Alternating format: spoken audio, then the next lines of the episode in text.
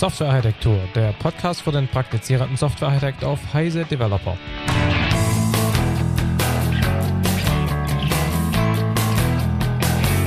Dies ist die Fortsetzung unserer Diskussion vom letzten Mal, wo wir uns über verschiedene Middleware-Arten und deren Konzepte unterhalten haben. Dieses Mal geht es darum, wie man Middleware sinnvoll in Projekten einsetzt und was Architekten beim Einsatz von Middleware beachten sollten. Diese Episode des Architektur-Podcasts wird Ihnen präsentiert von IBM Rational.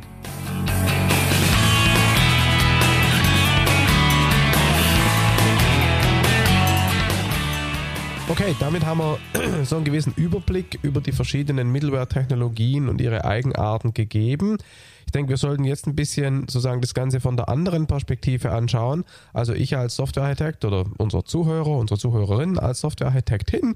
Ähm, was was gibt es zu beachten? Ein ähm, paar Misconceptions, ein paar, ein paar Probleme mit diesen Ansätzen und dann eben, ja. wie entscheide ich mich überhaupt, welche Middleware zu verwenden? Da würde ich gerne was dazu sagen. Äh, da ich ja das Problem habe, ich mache ja so schon seit, sage ich mal, 18 Jahren Middleware. Äh, Projekte und äh, habe da einige Erfahrungen damit mhm. äh, in verschiedensten Umfeldern. Also es gibt so ein paar typische Dinge. Also das haben wir ja gerade auch in dem Podcast gemacht. Wir sind ja so richtig begeistert über Middleware. Und dasselbe Problem, in Anführungsstrichen, habe ich auch in verschiedenen Projekten. Die Leute sind also erstmal begeistert. Ich kann Corba verwenden, ich kann AGB verwenden. Und dann wird quasi die Technologie in den Vordergrund gestellt. Äh, Stefan hat ja vorher irgendwo erzählt, das Ziel von Mittelwehr, speziell von Remoting Mittelwehr, war ja, so ein bisschen den Entwickler zu unterstützen, sich um seine Problemdomäne zu kümmern und weniger um die Lösungsdomäne. Aber in verschiedenen Projekten passiert genau das Gegenteil. Man stützt sich auf Corba, .NET Remoting, WCF und glaubt dann, dass quasi alle Probleme damit gelöst seien. Also ich kann mich da durchaus an Leute erinnern, Projektleiter von großen Projekten, die auf mich zukamen und meinten, ja, ich habe jetzt Corba verwendet und ich habe trotzdem Probleme. Die hatten wirklich gedacht, Corba würde ihnen sozusagen alle Probleme lösen. Das ist das eine. Das andere, was ich immer wieder feststelle in solchen Projekten, ist, dass man eben mit Technologien beginnt rumzuspielen. Das heißt, man versucht eben zum einen AGB zu nutzen, RMI, drei, vier verschiedene andere Lösungen und äh, fokussiert sich auch dort eher auf die Technologie und weniger auf die Architektur. Ein Beispiel, das ich auch noch hatte, war ein größeres äh, Projekt, wo es um Voice over IP ging, wo man genau das Problem hatten, was vorher der Stefan aufgebracht hatte. Die Leute waren gewohnt, synchron zu kommunizieren. Das Problem, die Problemdomäne Voice over IP ist aber eigentlich eine asynchrone Domäne, wo ich viel Asynchronität brauche, um auch den Durchsatz zu erreichen. Und es war den Leuten erstmal relativ schwierig beizubringen, dass in dem Fall asynchrone Kommunikation eigentlich das viel bessere die viel bessere Lösung wäre und wir mussten quasi Business Delegates und andere Teile dazu binden, damit den Leuten halt äh, hinter dieser asynchronen Fassade eine synchrone Sichtweise ermöglicht wurde. Das heißt also, man kann hier relativ viel falsch machen und als Architekt sollte man wirklich aufpassen, dass die Leute nicht auf einmal Technologie verliebt sind und sich wirklich auf die Problemdomäne stürzen. Das merkt man dann auch bei der Mittelwehrauswahl. Ich hatte zum Beispiel in meinem Projekt, nicht bei Siemens übrigens, wo mir einfach der Projektleiter gesagt hat, können Sie uns einfach mal sozusagen informieren und beraten, soll man lieber Decom oder Corba nehmen, aber Decom sollte dann als Lösung rauskommen. ja, das sind also so, auch so Dinge, wo man eben Politik hat, äh, wo man vielleicht die falsche Lösung äh, oder die, die falsche Lösung für das Problem verwendet. Also hier wirklich Mittelwehrauswahl erfolgt immer aufgrund des Problems und nicht aufgrund dessen, dass man schon immer gerne mal AGP verwenden Nein. wollte. Das sind so ein paar Punkte. Ich glaube, ihr könnt es da relativ früh ergänzen, die immer wieder da auftreten. Ja, also äh, da muss ich dringend was dazu sagen, weil eine meiner Steckenpferde ist ja eben dieses ganze Thema Architekturmodellierung und die Beschreibung von Architekturkonzepten ohne Technologiefestlegungen zu machen. Also wenn ich über Architektur rede, dann möchte ich, oder wenn ich mit Leuten über Architektur rede, dann möchte ich Begriffe hören wie message-orientiert, Datenreplikation, von mir aus auch Spaces. Aber ich möchte an der Stelle keine Technologienamen hören. Das heißt, wie du gerade schon angedeutet hast, man muss unterscheiden zwischen einem architekturalen Konzept oder Paradigma und dessen Umsetzung in einer bestimmten Technologie. Und es ist wichtig, dass man die Technologieentscheidung von der Konzeptentscheidung trennt, um eben erstens nicht die ganze Zeit von den Eigenarten einer bestimmten Technologie beeinflusst zu werden und um zweitens bei der Implementierung des Systems auch nicht dann in der Fachlichkeit alle möglichen Abhängigkeiten von einer bestimmten Technologie zu haben, weil das A die Komplexität steigert und B natürlich auch die Wartbarkeit, falls man mal die Technologie wechseln will, problematisch macht. Aber da wird man ganz ja, sicher irgendwann mal noch eine Episode ich, drüber machen. ich bin ja fast deiner Meinung, aber nicht ganz. Ich will zumindest einen Punkt noch ja? ergänzen. Also in aller Regel sehe ich das ganz genauso, wie du das aussagst, mit der, mit der Abstraktion und mit, mit der Trennung und äh, bitte nicht irgendwelche Implementierungsdetails nach oben durchscheinen lassen, wo sie nichts zu suchen haben. Ja. Aber ich kenne das Ganze auch andersrum, wo Leute sich wahnsinnige Mühe geben, sich bloß nie auf irgendetwas festzulegen und selbst ähm, Standards noch mehrfach abgekapselt werden. Also, ja. also man kann es auch übertreiben. Manchmal ist es auch äh, gut und vernünftig, sich einfach für irgendwas zu entscheiden. Und wenn ich mich irgendwo ähm, halt äh, in meiner Architektur mal festgelegt habe, dass ich da halt ähm, XML verwende, dann ist das möglicherweise ganz in Ordnung, diese Entscheidung durchschimmern zu lassen. Vielleicht muss ich mich dagegen gar nicht isolieren. In einem anderen Fall ist das vielleicht ein Implementierungsdetail und ich will es geheim halten. Aber der, der, der, der, diese Sicht, man müsse immer alles wegkapseln, kann also auch nach hinten losgehen und zu viel zu komplizierten Systemen mit viel zu vielen Schichten und viel zu vielen Abstraktionen führen, ja. die am Ende doch wieder nicht funktionieren. Das ist wie mit allem. Ne? Wenn man Dinge in einer kleinen Dosis einsetzt, hilft es als Gesundmacher und wenn man zu viel davon nimmt, ist es tödlich. Genauso ist es. Vielleicht noch ein, vielleicht noch ein Punkt. Also gerade diese verteilten Systemprojekte, wo Mittelware eingesetzt werden, werden oft nicht, sag ich mal, schief gehen, weil man eben die funktionalen Eigenschaften nicht hinkriegt, sondern gerade die nicht funktionalen. Und wenn man sich da lauter Adapterlösungen baut, dann sieht man auch nicht mehr, was unten drunter passiert. Das heißt, man muss durchaus schon Technologiewissen haben. Also wenn ich als Architekt Mittelwehr einsetze, dann sollte ich zum Beispiel schon wissen, wie die Mittelwehr intern tickt, was ich mit der machen kann, wo die Grenzen sind bei andernfalls kriege ich Systeme, die dann quasi überhaupt nicht skalieren oder nicht performant sind. Also deswegen auch ein Punkt, den ich immer wieder sehe. Die Leute verlassen sich einfach auf die Mittelwehr und auf die Herstelleraussagen. Wir hatten zum Beispiel einen äh, sage ich mal, message-orientierte Mittelwehr, wo der Hersteller sagte, 65.000 Nachrichten pro Sekunde überhaupt kein Problem. Dann haben wir Prototypen gebaut, um das zu verifizieren und kam man gerade mal auf ein Zehntel. Das heißt also, sich hier auf seinen eigenen Problemkontext, äh, in, im eigenen Problemkontext auf den Hersteller zu verlassen, kann tödlich sein. Drum gibt es auch Firmen oder gab zumindest Firmen, die sich wirklich darauf spezialisiert haben. Wir bauen euch eine Testumgebung auf äh, mit der Mittelwehr, die ihr verwenden wollt und überprüfen, ob das für euer Problem überhaupt tragfähig ist hinsichtlich eurer nicht funktionalen Eigenschaften. Also Adaptionslösungen sind nett und wichtig, sind transparent, aber irgendwo für die nicht funktionalen Eigenschaften können sie aber auch mein Eigentor darstellen. Ein schöner Übergang zu dem nächsten Thema, das wir uns aufgeschrieben haben, nämlich wie entscheidet sich ein Architekt überhaupt für welche Middleware und äh, Prototyping ist da eben ein wichtiger Aspekt und zwar eben insbesondere, wie du gerade sagtest, um die nicht funktionalen Eigenschaften zu validieren, einfach um zu gucken, ob der Nachrichtendurchsatz oder der Datendurchsatz generell überhaupt in dem Umfang liegt, den man für ein bestimmtes System braucht. Immer gesetzt den Fall, man weiß, welchen man braucht. mhm. ähm, okay, ähm, die nicht funktionalen Geschichten haben wir diskutiert. Das ist ja die zentrale Aufgabe von der Middleware, sich um die nicht funktionalen Eigenschaften zu kümmern, solange der Entwickler da kann nicht. Ich, ähm, kann ich da ja, was ergänzen? Weil es nur gerade einfällt, weil Werner Vogels ist ja der CTO ja. von Amazon und der pflegt normalerweise gerade bei diesen nicht funktionalen Eigenschaften auch darauf hinzuweisen, dass man nicht alles haben kann. Also er hat sein Lieblingsbeispiel, indem er sagt, äh, schau einfach mal auf das Consistency Availability äh, Paradoxon. Ja. Das heißt folgendes, entweder deine Amazon-Seite ist immer verfügbar, dann kann es aber passieren, dass da nur draufsteht, davon gibt es noch fünf Stück, während es in Wirklichkeit keine mehr davon gibt.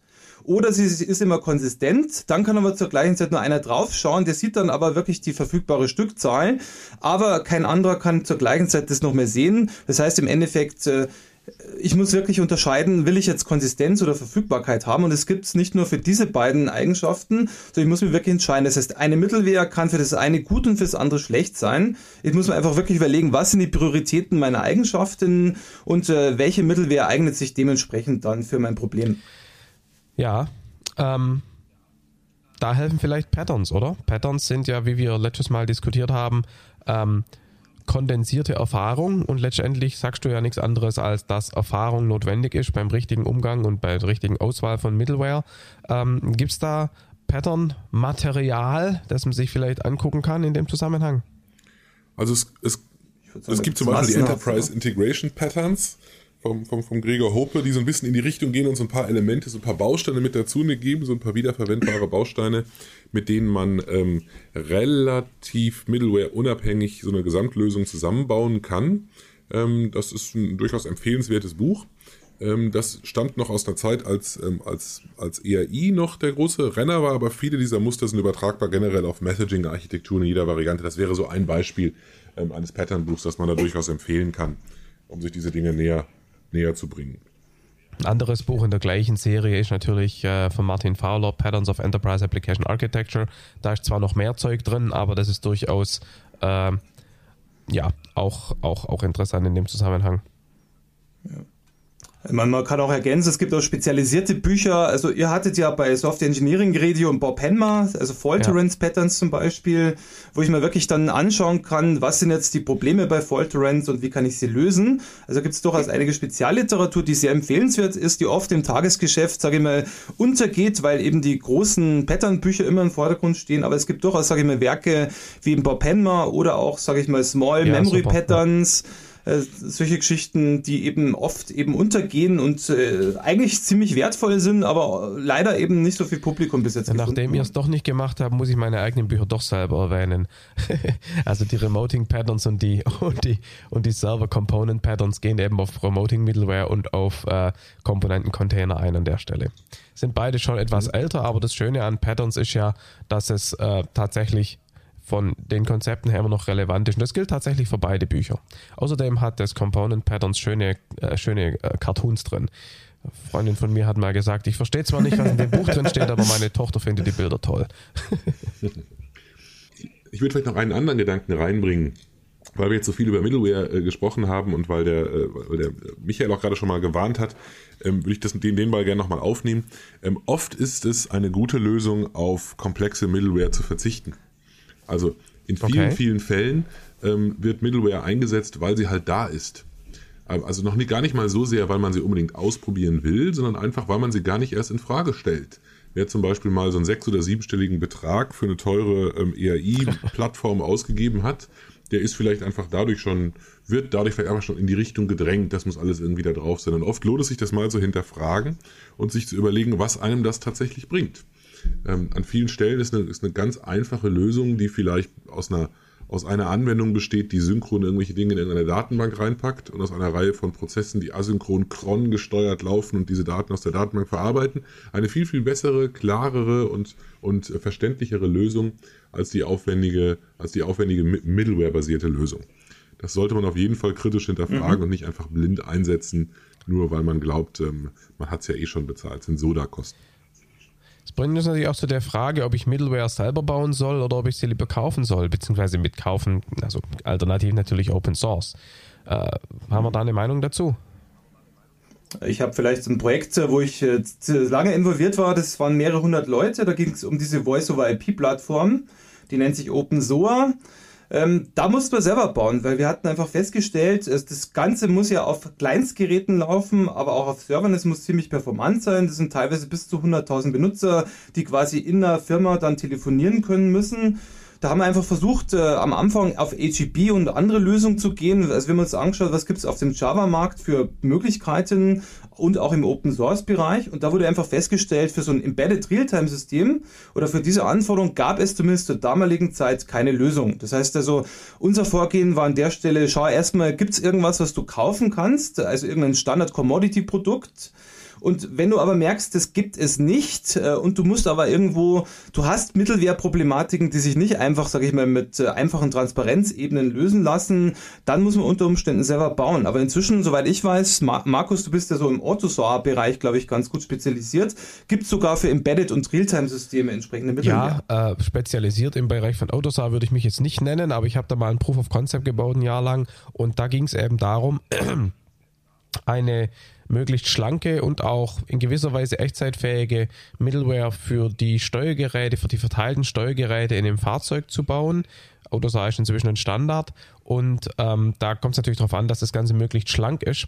Und was man da eben gemacht hat, war ganz interessant. Man hat eben nicht eine Middleware als Bibliothek gesehen, die man dazu bindet, sondern man hat über Generatoren aus der Beschreibung dessen, was die Komponenten gerne an Daten austauschen wollen, eine optimierte, kleine, angepasste Middleware generiert, die dann wirklich nur die Dinge transportieren konnte, die sie auch ne, basierend auf den Komponenten, die über sie reden wollten, transportieren musste. Ich bin gerade in einem anderen Projekt, wo es um die Implementierung einer ja, geht es im Prinzip um eine relativ kleine, äh, mehr oder weniger AD-Wandlerplatine mit verschiedenen äh, Messsensoren und so weiter drauf. Das geht also um die Entwicklung von Firmware. Auch die wird komponentenorientiert. Da wird über, über Messages intern kommuniziert, nach außen hin über einen seriellen Bus. Da wird man von, das, was wir da bauen, wird man nicht als Middleware bezeichnen. Aber auch da beschreiben die Komponenten eben, welche Messages sie, sie ähm, austauschen wollen. Und was wir daraus generieren, sind eben entsprechende C-Makros, um die Messages zu versenden und eben auch so eine Art Parser, der anhand der äh, sozusagen anhand dem Bitmuster am Beginn einer Message, die den Typ der Message identifiziert, quasi einen Dispatcher generiert, der dann erkennt, welche Message kommt und an wen muss er die weiterleiten. Im Prinzip, ja, vielleicht ist doch Middleware sehr klein und die muss man selber bauen. Auf so einem Ding mit 16K Memory werde ich kein Corba laufen lassen. Auch kein Minimal Corba, auch kein Embedded Corba. No way. Ähm, insofern, es ist schon wichtig, dass man als Architekt manchmal die sozusagen weiß, wie man, wie solche Middleware intern strukturiert ist, dass man in solchen Fällen sowas auch mal selber bauen kann. Also ich bin da, ich, muss da mal die Gegenposition ergreifen, weil ihr beide jetzt eigentlich in die gleiche Richtung äh, gezogen habt. Ähm, der eine auch von der ganz, ganz großen und der andere von der ganz, ganz kleinen Seite. Ähm, ich glaube mal, in den Projekten, die in der Mitte liegen, also in denen, die nicht äh, mit ein paar hundert Leuten besetzt sind und die auch nicht unter den Constraints eines, einer Embedded-Plattform leiden, ähm, ist es in den aller, allermeisten Fällen eine schlechte Idee, Middleware selbst zu bauen. Also ich sage ja. das, obwohl ich es selber häufiger gemacht habe. Ähm, habe also aus meiner eigenen Erfahrung gelernt. Manchmal äh, war es auch nicht meine Entscheidung, das zu tun. Es hat immer höllischen Spaß gemacht. Also es ist wirklich eine außerordentlich befriedigende, intellektuell stimulierende Aufgabe. So ähnlich wie einen eigenen Persistenzlayer zu bauen oder so, hat ja auch jeder schon mal gemacht. Ähm, Macht es auch Spaß, einen eigenen, dass sich Web Services Stack zu bauen oder, oder eine schöne verteilte Middleware-Plattform. Ähm, in aller Regel bereut man es im Nachhinein, weil, ähm, weil, die, weil die bestehenden Produkte, insbesondere mittlerweile aus dem Open Source Umfeld, ähm, gut genug sind. Vielleicht nicht perfekt passen, aber schon so gut passen, dass es sich eher lohnt, sich auf was anderes zu konzentrieren.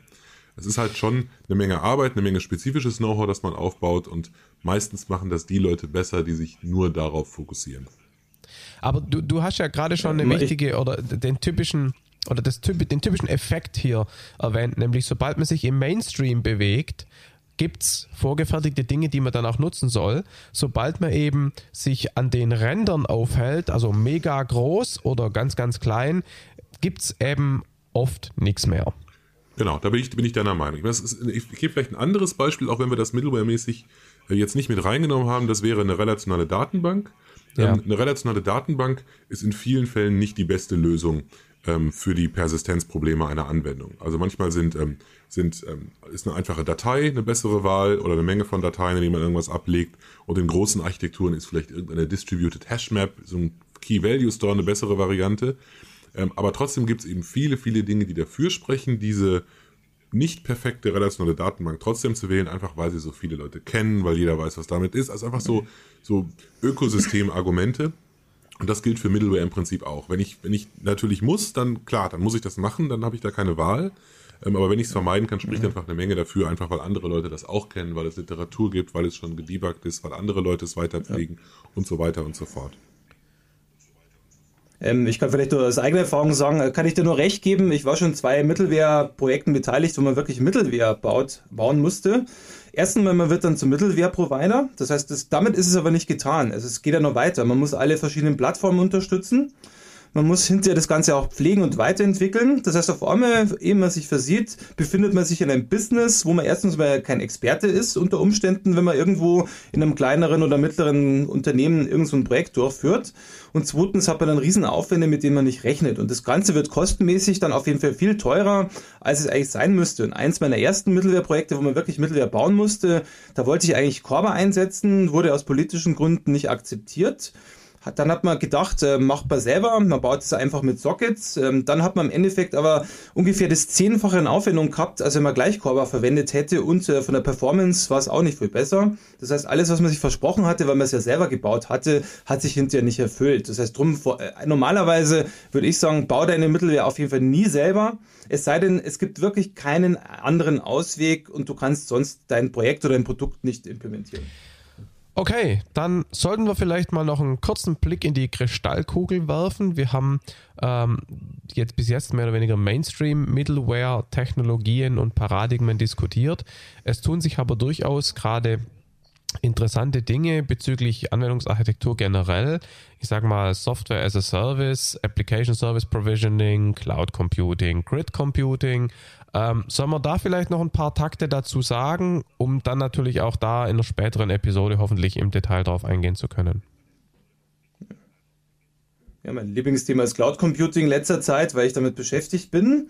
Davon verspricht man sich ja eine ganze Menge. Soll ich vielleicht mal kurz erklären, was Cloud ja, Computing aber kurz ist? Eben, damit man, ja. Ähm, nur eine Minute, kurz ein paar Sätzen. Also Cloud Computing ist nichts anderes. Ich möchte nicht selber die Infrastruktur bereitstellen, um zum Beispiel irgendwelche Dienste. Dienste können darunter sein Applikationen, das können aber auch Prozessoren, also CPU-Leistung, Speicher und alles Mögliche sein. Ich möchte quasi die Infrastruktur nicht selber bereitstellen, sondern diese Dienste sollen einfach von jemand anders gehostet werden. Das heißt, dann kann ich eben elastisch auf Bedarf von anderen Providern wie Google, Amazon, Microsoft einfach Leistung dazu kaufen, meine Applikation dort laufen lassen, von dort Speicher beziehen oder Rechenleistung. Das heißt, die Hoffnung von Cloud Computing ist, ich kriege quasi auf einmal Zugriff auf Dinge, auf mein eigenes Data Center, obwohl ich kein eigenes Data Center habe, sondern ich kann mal quasi virtuell ein solches aufbauen und kann man dort eben die ganzen Services, die ich brauche, eben holen. Und die Hoffnung ist einfach, äh, dadurch spart man sich eine ganze Menge Geld. Man muss eben nicht mehr dieses Hardware selber kaufen, man kümmert sich nicht mehr drum, sondern stützt sich auf große Anbieter wie eben Google oder Amazon und äh, kann aber das Ganze ergänzen. Das ist zum Beispiel die Intel-Strategie. Man beginnt in dem eigenen Unternehmen mit solch einer Cloud. Cloud im Endeffekt eine Infrastruktur, die solche Services hostet und bereitstellt. Und ich kann das Ganze dann auch auf Bedarf auf größere Dinge ausdehnen. So ein Standardbeispiel, das immer wieder erwähnt wird, ist die New York Times.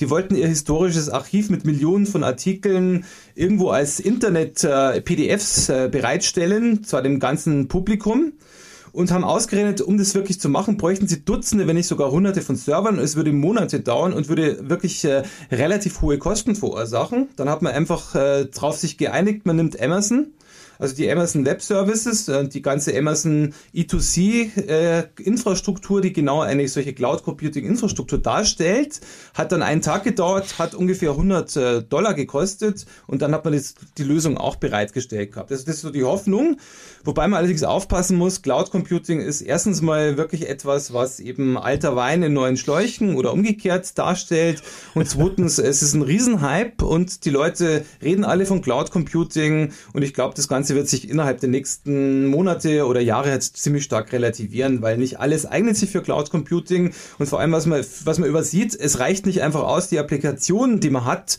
auf eine Cloud zu stellen. Man muss vielleicht auch Komponenten zerlegen, die müssen interagieren. Man muss die Applikation selber ummodellieren, um überhaupt Cloud Computing fähig zu sein. Eine Sache, die in dem Zusammenhang dann ja eben auch reinspielt, ist, dass wenn man von der Cloud redet, befindet die sich ja in aller aller Regel im Internet oder ist übers Internet zugreifbar. Und dann spielen natürlich auch Web-Technologien als Kommunikations- und was auch immer, andere Protokolle eine wichtige Rolle an der Stelle. Vielleicht willst du da zum Abschluss, Stefan, noch zwei, drei Takte dazu sagen, weil das ja eben auch in Richtung REST und die Verwendung von Internet Standards zur Implementierung von Business-Anwendungen. Äh, jetzt habe ich ja. vergessen, welches Verb ich hier anfügen muss, äh, aber. Ja, wie auch immer. Ähm, ja, gerne. Also die, was man eben sieht im ganzen, äh, in, in, in, dem ganzen Web 2.0 Umfeld, auch wenn ich auch wenn ich dieses Label nicht mag, ähm, sind halt viele, viele Dienste im Web, die miteinander interagieren. Das sind noch Dinge, die nicht so wirklich relevant sind für die meisten großen Unternehmen, ähm, aber dennoch eine immer größere Rolle spielen und auch in sehr, sehr großem Stil, mit sehr, sehr großer Skalierung miteinander interagieren. Also solche ähm, großen Plattformen, ähm, wie zum Beispiel äh, ähm, Facebook oder, oder, oder MySpace, ähm, Twitter oder ähnliche Dinge bieten alle ähm, APIs an, bieten alle Dienste an. Und ähm, darüber wird auf einmal äh, die Integration verlagert von irgendeinem Server in irgendeinem Unternehmen, der irgendwas ausführt, im Prinzip in eine Integration von Web-Services, diesmal wirklich im wörtlichen Sinne, also Dienste, die irgendwo im Web laufen. Und manche Leute benutzen dann den Begriff Mashup dafür, dass halt bestimmte Dinge jetzt neu verwoben werden, miteinander zusammengebaut werden. Ähm, und dieser Ansatz ähm, ist, denke ich, ähm, sehr, sehr innovativ und sehr, sehr vielversprechend auch für eine Nutzung in, äh, in eher Business-to-Business-Szenarien. Und damit bekommt ähm, die, die Middleware auf einmal eine andere Position. Es geht eher darum, dass ich Dienste miteinander verknüpfe, die schon ähm, einem Standard folgen, in der Regel den Standards des Webs. Ähm, man sieht auch, dass in diesem Umfeld, in diesem Web 2.0 Umfeld, die Standards, die eher aus dem Enterprise-Umfeld kommen, also sowas wie, wie, wie, wie SOAP, WSDL, was im Prinzip logische, konsequente Fortführungen von, von Corba und Co. sind, dass die da keine große Rolle spielen und stattdessen eher ähm, nativ auf HTTP gesetzt wird ähm, und, und man eher REST-orientiert vorgeht, was ein Thema für eine andere Episode ist. Aber ich glaube, dieser, dieser Trend wird so sein, auf der einen Seite werden damit Technologien wichtig, mit denen man ähm, solche Web-Dienste miteinander verknüpfen kann. Auf der anderen Seite werden natürlich die Plattformen, mit denen man solche Web-Dienste baut, immer wichtiger das heißt, auf einmal bekommt so ein HTTP-Server, ein HTTP-Cache, Proxy-Cache und so weiter eine andere Bedeutung und eine andere Wichtigkeit. Okay, damit sind wir, glaube ich, am Ende dieser, dieser Episode. Heieiei. Und ähm, wir werden die in zwei Episoden aufteilen. Das heißt, wenn ihr das hört, liebe Zuhörer, dann seid ihr schon am Ende der zweiten Episode. Ähm, falls ihr nicht noch irgendwelche wichtigen Ergänzungen habt, die wir total vergessen haben, würde ich es hiermit beenden wollen. Okay, ich höre nichts. Dann Michael, Stefan, danke fürs Mitmachen. Kein Problem, hat Spaß gemacht. Euch auch danke. Wie immer. Und äh, Zuhörers, danke fürs Zuhören. Bis zum nächsten Ciao. Mal. Ciao.